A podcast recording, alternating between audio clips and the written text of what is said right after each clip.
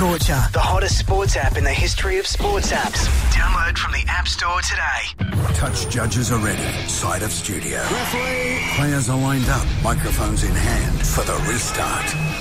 It's now time to form the ruck. The Sunday Rugby Show featuring Wallaby legends Tim Horan and Matt Burke. Sensational effort. The ruck. And coming up the blind side, Tony Grubber Kick Squires. Yes, hello, good morning and welcome to The Ruck. It may well be a rugby show, but a big good morning and congratulations to all those Swanies fans who may be nursing something of a hangover after a sensational win. Oh, that could be me. It was a terrific game. Don't give it away, Tone. Now that I've said it out loud. Yeah, Berkey, I did travel to Melbourne. I'm still in Melbourne for the game. I left, I think it's a father of the year kind of thing. My wife, my beautiful wife, Kate, has glandular fever. My 7-month-old has the flu, and my 2-year-old does what 2-year-olds do, i.e. not talking to daddy. So I decided to leave town. So they've been up all night, so you thought you should join them. Correct, exactly, Jimmy. How are you men this morning? Very good up in Brisbane this morning, Tony.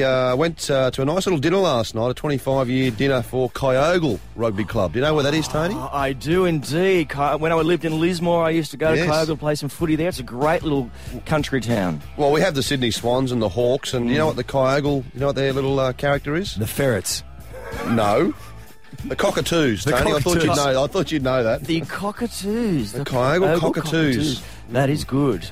Now, see, the Cockatoos is a very good one. I'm more afraid with the Newcastles, you know, your Cessnock Goannas, your Toronto Scorpions. But the Kyogle Cockatoos is very, very good. Look, it's a big show we've got in front of us today. And speaking of Father of the Year, Berkey, can I just say well done to you. What did you say to one of your daughters this morning to their first request? It was an early start this morning, and I got to watch the game, actually, just recorded it. And I said no to Maltesers in the morning. So at 6 o'clock, I thought... Not just yet, sweetheart. Maltesers on the ice. Oh yeah, Maltesers on the neutral ground. Yeah, doesn't work. No, there's no neutral ground though. That game, of course, being the Wallabies beaten by the Springboks 31-8 in Pretoria. We'll speak to Benn Robinson a little later on in the day. He's actually, I think, he's the only Wallaby who isn't nursing something of an injury. They really did go down badly.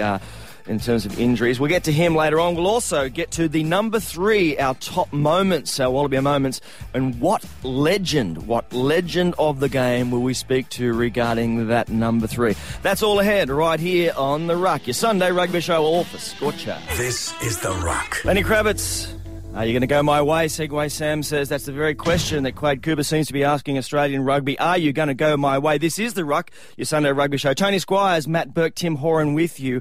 Quade Cooper has been nothing if not outspoken over the past week, tweeting first and then appearing on Fox Sports Rugby Show. In fact, he was outspoken a little bit too soft, Timmy, for what he's been up to. Well, yeah, I think so. I think, obviously, everyone doesn't deny that Quade Cooper's a wonderful player. And he's got the chance in the next 2 to 3 years to become a great player for the Wallabies. But I think he's obviously... I love his enthusiasm. I know he's disappointed and frustrated, but it just wasn't the place to air those grievances. You got to do that behind closed doors. You do it one-on-one with John O'Neill, the Australian rugby boss, or you do it with your coach. And Robbie Deans is the one that he should be sitting with and talking to about it. He's actually... Obviously, John O'Neill has responded to Quade Cooper, who was talking about a toxic environment. Let's just have a little listen to what he had to say on the rugby club. It's well known now that you made comments on Twitter earlier in the week about the Wallaby environment being toxic. You've suffered some fallout for that. Do you stand by those comments? Yeah, of course. Like, I definitely stand by them. And you know, my meaning behind it being toxic is just that you expect your environment to be like a family environment. You know, there's always going to be squabbles, arguments, and you're not always going to be best of friends with, you know, all of your teammates, coaches, and employees and stuff like that. But you want to be have a very happy environment, one, you know, more so like we do at the Reds. Hey, can I ask you, Quade, what's so toxic about the environment? Is it the game plan? Is it the way they look after you? Is it the coaching? Yeah, well, there's a number of things, and you know, you add all of those factors up, and you can't just point the finger in one area. But you know, as a national team, we don't even have a facility to train at, and that's very important as a player. You want to better yourself as a player and as a team, and when you don't even have the best facilities for a national team, how is that even possible? Have you got concerns that you maybe don't have enough input into the game plan? Are you part of the senior group, or are you feeling like you're on the outer? Oh, well, like as a 5'8", you like to hope that you've got input into the game plans and stuff, and sometimes sort of the input sort of goes in one ear and out the other, and that's how myself I definitely feel, and I'm an attacking player, so if you're going to put an attacking player and then expect them to play a defensive game style, then do you have input? If you were picked again to play this weekend, would you play? Well, no, because, like I said, it's the environment there at the moment is one that I don't feel comfortable in, and if I don't feel comfortable in it, if I don't feel that I can give 100%, for my country and for that yellow jersey, that's a very big problem. There's a fair degree of self-importance when you talk about that. When he's basically saying about Robbie Deans, isn't it? It's him or me. Is that, Berkey, how you read it? Yeah, absolutely. I think the first thing he got it wrong, it's the gold jersey, not the yellow jersey. Yes. Bill Laurie told us that years ago. The difficulty about it is, and we've spoken about this before, the players are having so much say these days. They're telling the management, so to speak, what to do. And the management... are then jumping to their every beck and call, saying, yes, because you are a good player, we'll accommodate this. I think there's got to be a stance now. And if for him and a player to say, look, I wouldn't play for my country if I was chosen next week, is a massive call. So you're right. The ultimatum is now me or the coach. So I find that quite bizarre. Helmy, what about you, buddy? Yeah, I think that it doesn't matter who will be the coach of the Wallabies or international sporting team. If you're going to play for your country, it doesn't matter who's going to be the coach. You want to play. So I understand he may be frustrated. The other players are probably frustrated as well, but they don't air their grievances in the public arena. I think, I know Quade's passionate, like all other rugby players are passionate in the Wallabies as well, but it's a very, very big call to say that if the environment doesn't change, I'm not playing for my country. So that's it's a big call for past players who have played in that gold jersey. And for Quade to come out, it was a bit of a left-field comment when Quade came out and said there's no particular national training facility. That's come from left field, so someone else has fed that to Quade Cooper, because the Wallabies, when they play a test match, they travel to the city for that 7-day period and train at really good facilities at each, in Sydney or Brisbane or Melbourne or Perth. And that's what they do to promote the game. So there's great training facilities. So tell me, I think what he's talking about there is like the setup we used to have, Coffs Harbour, Caloundra, where it was there was a home base, and I think what they've taken away now is they've gone into the hotels like we used to do a long time ago. Berkey used to go to beautiful Coffs Harbour, play golf in the sunshine, then go to Wellington, and freeze. Perfect preparation. All about climate. You're exactly right. Climate control. But I think, Berkey, it is an issue going forward, because John O'Neill, the head of the Australian Rugby Union, is now over in South Africa, and he head to Buenos Aires tomorrow. He's made a couple of comments during the week, but it'll come back to when he gets back from overseas, something's going to have to happen. So there's going to have to be a sit-down, and either Quade Cooper will get fined or there'll be something that'll have to come out of this, because you can't just leave it, because other players are wondering, okay, what's the Australian Rugby Union? Yeah. Well, he's made a statement. John O'Neill has released a statement saying that he's utterly confused by what Quade Cooper had said, and saying the word toxic is, he quotes, an extremely strong descriptor. Then he says, most disturbingly, I'm quoting John O'Neill now, he was firm about not playing for the Wallabies unless things change. If that's how he feels, and that is his choice, the reality is a decision on whether or not he stays in Australian rugby has to this point rested with him since he received an ARU offer in early July. It would seem, even though those words say there is a door open, it would seem it's virtually untenable, isn't it, the relationship? I think it is. I think it is, Tommy. I think that when you've got players dictating, it makes it incredibly hard to then have an environment. So, for the sake of, if things don't go right in the future, do you just go back and blow up again and try and make changes in there? I think there has to be a common goal of working together and saying, okay, yes, they're playing, and as we look at Argentina and New Zealand playing at the moment, they're up against some pretty tough opposition, and so you're not going to win all the games. Those we've seen at the moment, New Zealand are way out in front, so it's a case of putting a plan together and trying to structure it all together to say, hey, let's work together as a team. At the moment, there's too many, unfortunately, me's, and it's disruptive for the rest of the team. I just had a tweet come through, Berkey, you'd like this. Quade Cooper actually went under the knife on Friday night. Yeah. I would like to know if the operation was successful. Did they remove his voice box? Wow. Yeah. He's out there. Look, it's interesting, isn't it? And Quade Cooper has been outspoken in many ways. And the bizarre thing, Burke, you talk about player power now, and I'm reading in the paper today, and look, and I don't know if this has come from Quade Cooper or Sonny Bill Williams or their people who are the same, is that they're now talking about them as a package deal if they were to go to league, for example, although Sonny Bill Williams has been linked with the Roosters next year anyway. But if they would, come together and go to the one place, that or European rugby, when players are saying, "Oh no, well I'm not," I'm running this show rather than anybody else. It seems to be a kind of weird place for me. I'm not sure about it. Yeah, absolutely. I think Quade will play rugby. I think he'll continue to play rugby. He's signed and agreed for the Queensland Reds for the next 3 years. He'll play with the Queensland Reds for the next 3 years, and they'll sort themselves out with the Wallabies. They have to. I don't think there's much interest in rugby league unless. The only option for Quade, I reckon, is probably to go overseas in Japan for a couple of years. I think he'd probably like to play for the Reds and then go overseas for a year or so, but that won't happen. But if you sign with the Reds, you have to sign with Australian rugby. All right, still plenty to come on the Ruck. It is your Sunday morning rugby show. We do have our top three, that number three moment for the Wallabies, and a very special guest. It's later. This is Gotcha. This is the Ruck. This is the Ruck. It's your Sunday morning rugby show. It gives me great pleasure now to introduce to the show a very good friend of the Ruck, Benn Robinson, the Wallaby. Good morning, Benny, to you. A little bit dodgy morning, I guess, after what happened in beautiful downtown Pretoria overnight our time. How are you feeling, and the rest of the Wallabies team that seemed physically busted? There's so many injuries, I'd imagine, in that dressing room. Yeah, there is. There's probably about seven boys that are pretty busted up at the moment. Adam Ashley-Cooper came off with a few neck issues, but I think he's been to the hospital, had a few scans done, and he's moving about. So that's good news for Adam. There's a few other boys that a few niggly injuries, but I think everyone's pretty good at the moment.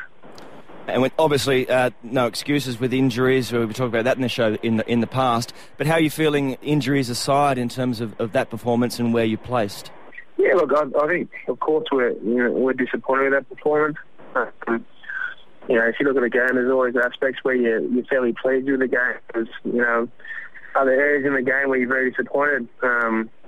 Playing the South Africans in Pretoria is a different game altogether. You give them a slight chance, the crowd gets behind them. They get on the front foot and they really they love their game. So we're disappointed. I think the boys fought really hard. There's a few chances where they had a shot to get a few tries and we let them in. So I think there's a few positives we can take out of it, but to lose by that amount, of course, we're disappointed.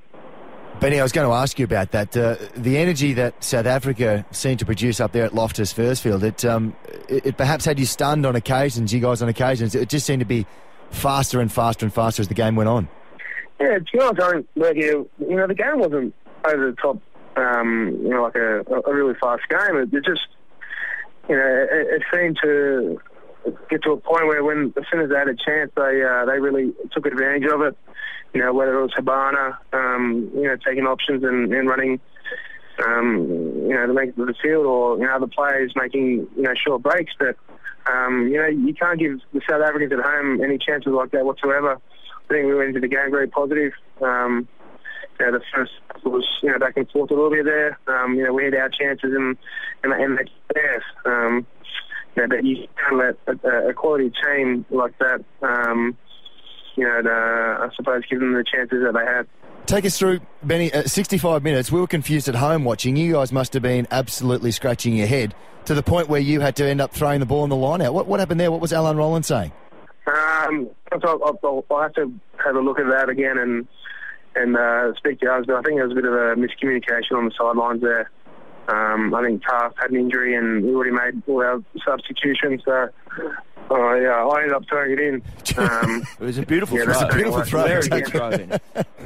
Hey, Benny, I was just thinking... boys, I might have to put that on my resume as a props/hooker. You played all the positions in the front row now, Benny. Mate, what about through the week? Obviously, Quade Cooper, you might have been a bit sheltered from it over in Pretoria where you were staying, but obviously Quade made a few comments through the week through Twitter and also on the Fox Sports Rugby Club. Did that distract the players at all? What's the players' thoughts about that internally, as much as you can say? To be honest, boys, I know the players can hear too much about that. I think that's been dealt with or spoken about back at home. But the players are right on track over here with our preparations. That didn't influence us whatsoever. This last week's been very good for us. We got together on Thursday afternoon as a team, or Friday, and it's been a tight group for us. So our preparation has been A1 leading into this test match. It's a tight group at the moment. I think we're just looking forward to getting into Rosario and ripping in next week. All right, well, there are obviously a lot of injuries. I know that Timmy and Benny both had their bags packed by the side of the door, just waiting for that phone call to get a very late call up, Benny. Mate, thanks so much. I understand it's difficult this time of the morning, the night after a game like that. Really appreciate you joining us on The Ruck, buddy, and all the best for next week. No worries, guys. It's always a pleasure. Good on you, Benny. There he goes, the one and only Mr. Benn Robinson right here on The Ruck, his Sunday rugby show for Scorcher.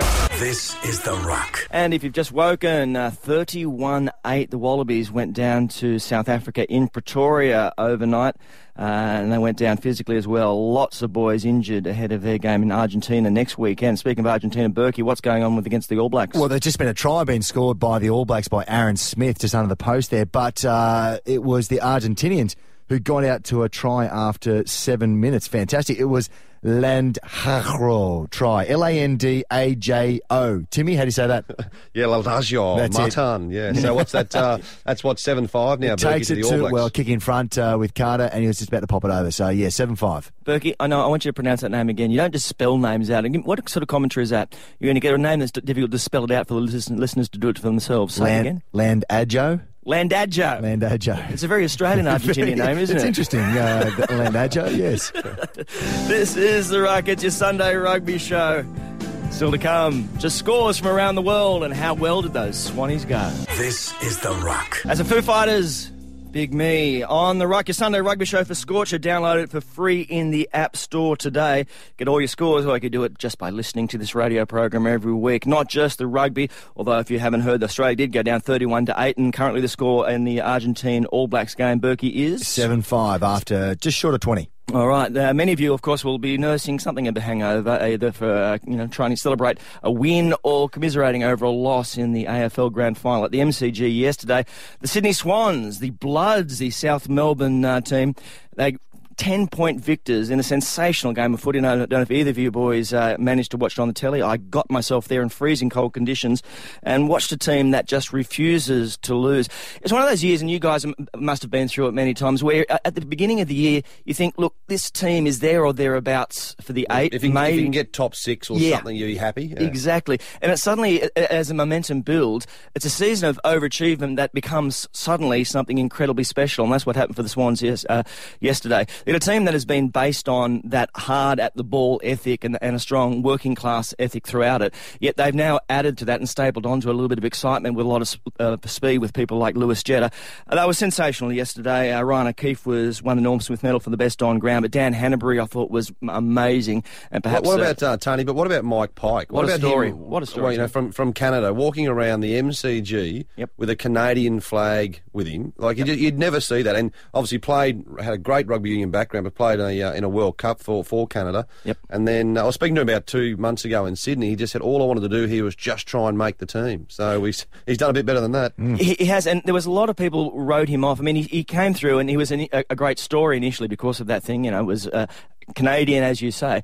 Beginning of this year, he wasn't playing so well. I watched him, and he got injured as well, but I watched him play a lot of some reserves, and you think, oh, is it not going to happen for him? Suddenly came through, and yesterday he played Shane Mumford, the ruck, who was injured, had a hamstring and was dodgy from the start, but he didn't play most of the third and the last quarter, and he stood up there and played brilliantly, Mike Pyke. It was just a terrific game, and as you say, it's a great story. So there you go, those Swannies fans. Congratulations, 10-point victors over Hawthorn in the grand final. Of course, we're the Ryder Cup, and I've been watching a bit of the golf overnight, boys. Plenty of hoopla going on there, isn't there? Oh, they don't mind booing, do they, the Americans? Golf is usually a little bit more gentlemanly, dare I say. None of that. The European side are getting booed every time they stand over the golf ball. There was one bloke there, one of the Europeans were in the bunker, and it was a fairway bunker, so he had 250 to go. He had the long sort of rescue out. And as he's hit it, usually it's like, get in the hole. And, and it's like, stay in the bunker. Just no love at all. It's so funny because golf, obviously, if you play it socially, you do that kind of digging at your... I don't know if you two, I'm sure, Berkey, you do a bit of sledging. Just when you play. Yeah, very, very quietly. But just throw a couple out there. Like they hit a bad first shot on a par 4, you say long par 3 from there. Yeah, that's right. Tough from there. Down the middle, though. Yeah, exactly. But the Americans are leading 9-4 in that, and they look very good. I think they've gone to 10 now, Tone, as well. Have they? Right. Well, I think the only American who hasn't won any yet so far is Tiger Woods, which is a bizarre stat, isn't it? He's not playing so great. In the cricket, the 2020 World Cup, Shane Watson has just been a standout for Australia, hasn't he? Got 3 wickets against India, and then opened and got 70-odd in a huge 130-something partnership with Davey Warner, 9-wicket win over India, and they'll play South Africa now. And they went into the tournament ranked, I think, 9th or 10th. It was. Yeah, but looking very good. Still to come, the number 3 top 10 moment in Wallaby history. It's a beauty, and we are going to catch up with the man responsible. He is a card-carrying Wallaby legend. That's next, right here on The Ruck. This is The Ruck. It's The Ruck, your Sunday rugby show, all for Scorcher, the hottest sports app in the history of sports apps. Tony Squires, Matthew Burke, Tim Horan with you. And here we are at that segment that is so important, we've made an opener for it. The Ruck. Here it comes for Australia. The top 10 moments. The green and gold of Australia. In Aussie Rugby. 3. Yes, we've been counting them down, those top moments, just to celebrate some gold magic that's been a little bit hard to find in this season. But certainly as we look back through the files, there's been some amazing moments, and we've been counting them down. We are at number 3, where you find, and I'll take you there right now, to windy Wellington. The year is 2000. That's a moment when a leader has to step up. One of those moments happened then at the end of a game. Clock is just about over, ticked over. The game is seemingly lost to the Wallabies when one man steps forward when this happens. How about this for stepping up to the mark? John Eales is going to take the kick himself. Well, he has to because Sterling Mortlock's off the field, and I guess he's the only other goal kicker, recognised goal kicker. Joe Roth, perhaps, on occasions. This kick will decide the fate of the Bledisloe Cup. What a player, John Eales. His kick has retained the Bledisloe Cup. I've officially got goosebumps. I love that. That was a sensational moment. And the man himself, he is a card-carrying legend of this great game. He is John Eales, and he joins us right now. Ealesy, thanks for being part of The Ruck. It's a pleasure, guys. That was a sensational moment. As we talked about, the idea that you would do that is a leader, what a leader should do. When you got that ball and looked around and found out there was actually no goal kickers left on the field except yourself, how did you feel? Well, I think it was less a leadership moment, more just something that I had to do as part of the team. I knew I was the next kicker in line. I didn't realise Sterling Mortlock was off the field. He'd just been taken off a couple of minutes before that, apparently, and I was looking for it, and I was really excited. We got the kick, and then I was looking for him and couldn't see him, and I think it was Jeremy Paul said, mate, he's off, so it's your kick. So it wasn't the leadership moment at all, I don't think. Hey, Ealesy, I was just going to ask, you had some great moments in your career, and that was one of them, or if not probably one that you remember. What gives you more satisfaction, that moment or being the Australian Sudoku champion? Well, Tim, you're asking me to choose between children now. Right. Everyone has a favourite. Okay, which child do you like the best then, Ealesy? Which one do you No, I think all of us, we're very fortunate to have, to play through, and I think a lot of people forget actually that we actually played through a lot of really tough times as well. Yep. And it was those tough times that actually made the moments like that so much better. That was a time, though, when you're playing, say, for example, against the All Blacks. At the moment, there seems to be a thing about the All Blacks. We don't psychologically think we can get past them so much as we did. We see that moment in that game there, but there was a thing where, did you always have the self-belief that your team at the vital stage would get across the line? Well, we did through that period of time, but I think through a period from probably 95, 96 and 97, even though we never went in not believing we could win, we never went in with a lot of confidence either, and I think our results showed that through that period of time. We always felt we were building to a good performance and a consistent performance, We went through some really tough matches against them through that time, and didn't win in those 3 years. I know the breakthrough win in Melbourne, where someone scored all 24 points, I think it was. And how's that not top three or top two? Or you've already had your go, Burke. M. Burke. No, he was set up for all the points. Yeah, of course he was. Exactly right. Hey, Ealesy, I've got to ask you, at the end of the game there, the vertical jump is obviously a big part of being athletic and the rest of it. You're a man mountain at 6'9", thereabouts. Richard Harry actually jumped nearly over the top of you. I mean, you're a bit selfish in your day. You could have got down to your knees and sort of, let the boys sort of, do it a little bit easier for you, because it was after the bell. It was a great moment, though, wasn't it? It was. I think you have those moments, and we had that team that we had through that period of time, and I think you can't ignore that lead up to that period of time. We spent a lot of tough times together, and as I said earlier, it makes those good ones feel even better. But that was really significant, I think, mostly from the perspective that 98 we had a goal with that team to win the Bledisloe Cup, which we hadn't done in years. 99 it was the World Cup, 2000 was the Tri-Nations, and we had never won that tournament. And if we lost that game, we were out of it. So that moment probably, well, it did give us the opportunity to not only keep the Bledisloe Cup, but also stay alive in the Tri-Nations, which we were out of if that had a miss. And it was such an important milestone for that team and for Australian rugby. So I think for a number of reasons, it was a very special moment. Ealesy, can I just ask you just briefly to put your official cap on here? What have you made of the Quade Cooper business that's been going on this week? He's been incredibly outspoken, describing the atmosphere within that camp as toxic and so on, saying he wouldn't play if he had been picked this week. It seems that he's making a lot of demands that, I don't know, in your day that players probably wouldn't have. How have you read it? I think in a team game, you've got to be very careful with some of the comments you make. Look, I mean, everyone has an element of selfishness about what they do. They have an element of ambition, personal ambition, which is different, but hopefully aligned with the team ambition. Yep. But as soon as you get the sniff that becomes more important than what the team is trying to achieve, then I think it's a real problem. And I think We've seen someone step over the edge of that, what is acceptable on those bounds in the last week. Hey, Ealesy, I just want to ask before you go, and you obviously do a lot with Australian Rugby. You're on the board of the Australian Rugby Union. You're ambassador for Qantas, and you've just been announced as a director on the board of Flight Centre. Mate, is this what, you want to travel overseas a bit and sort of get a few more cheaper flights, or what about just go on the website like the punters do? No, so look, the flight centre thing's really quite exciting. From a business perspective, it's just is really being integrally involved in a major Australian business, and it's quite an exciting step actually.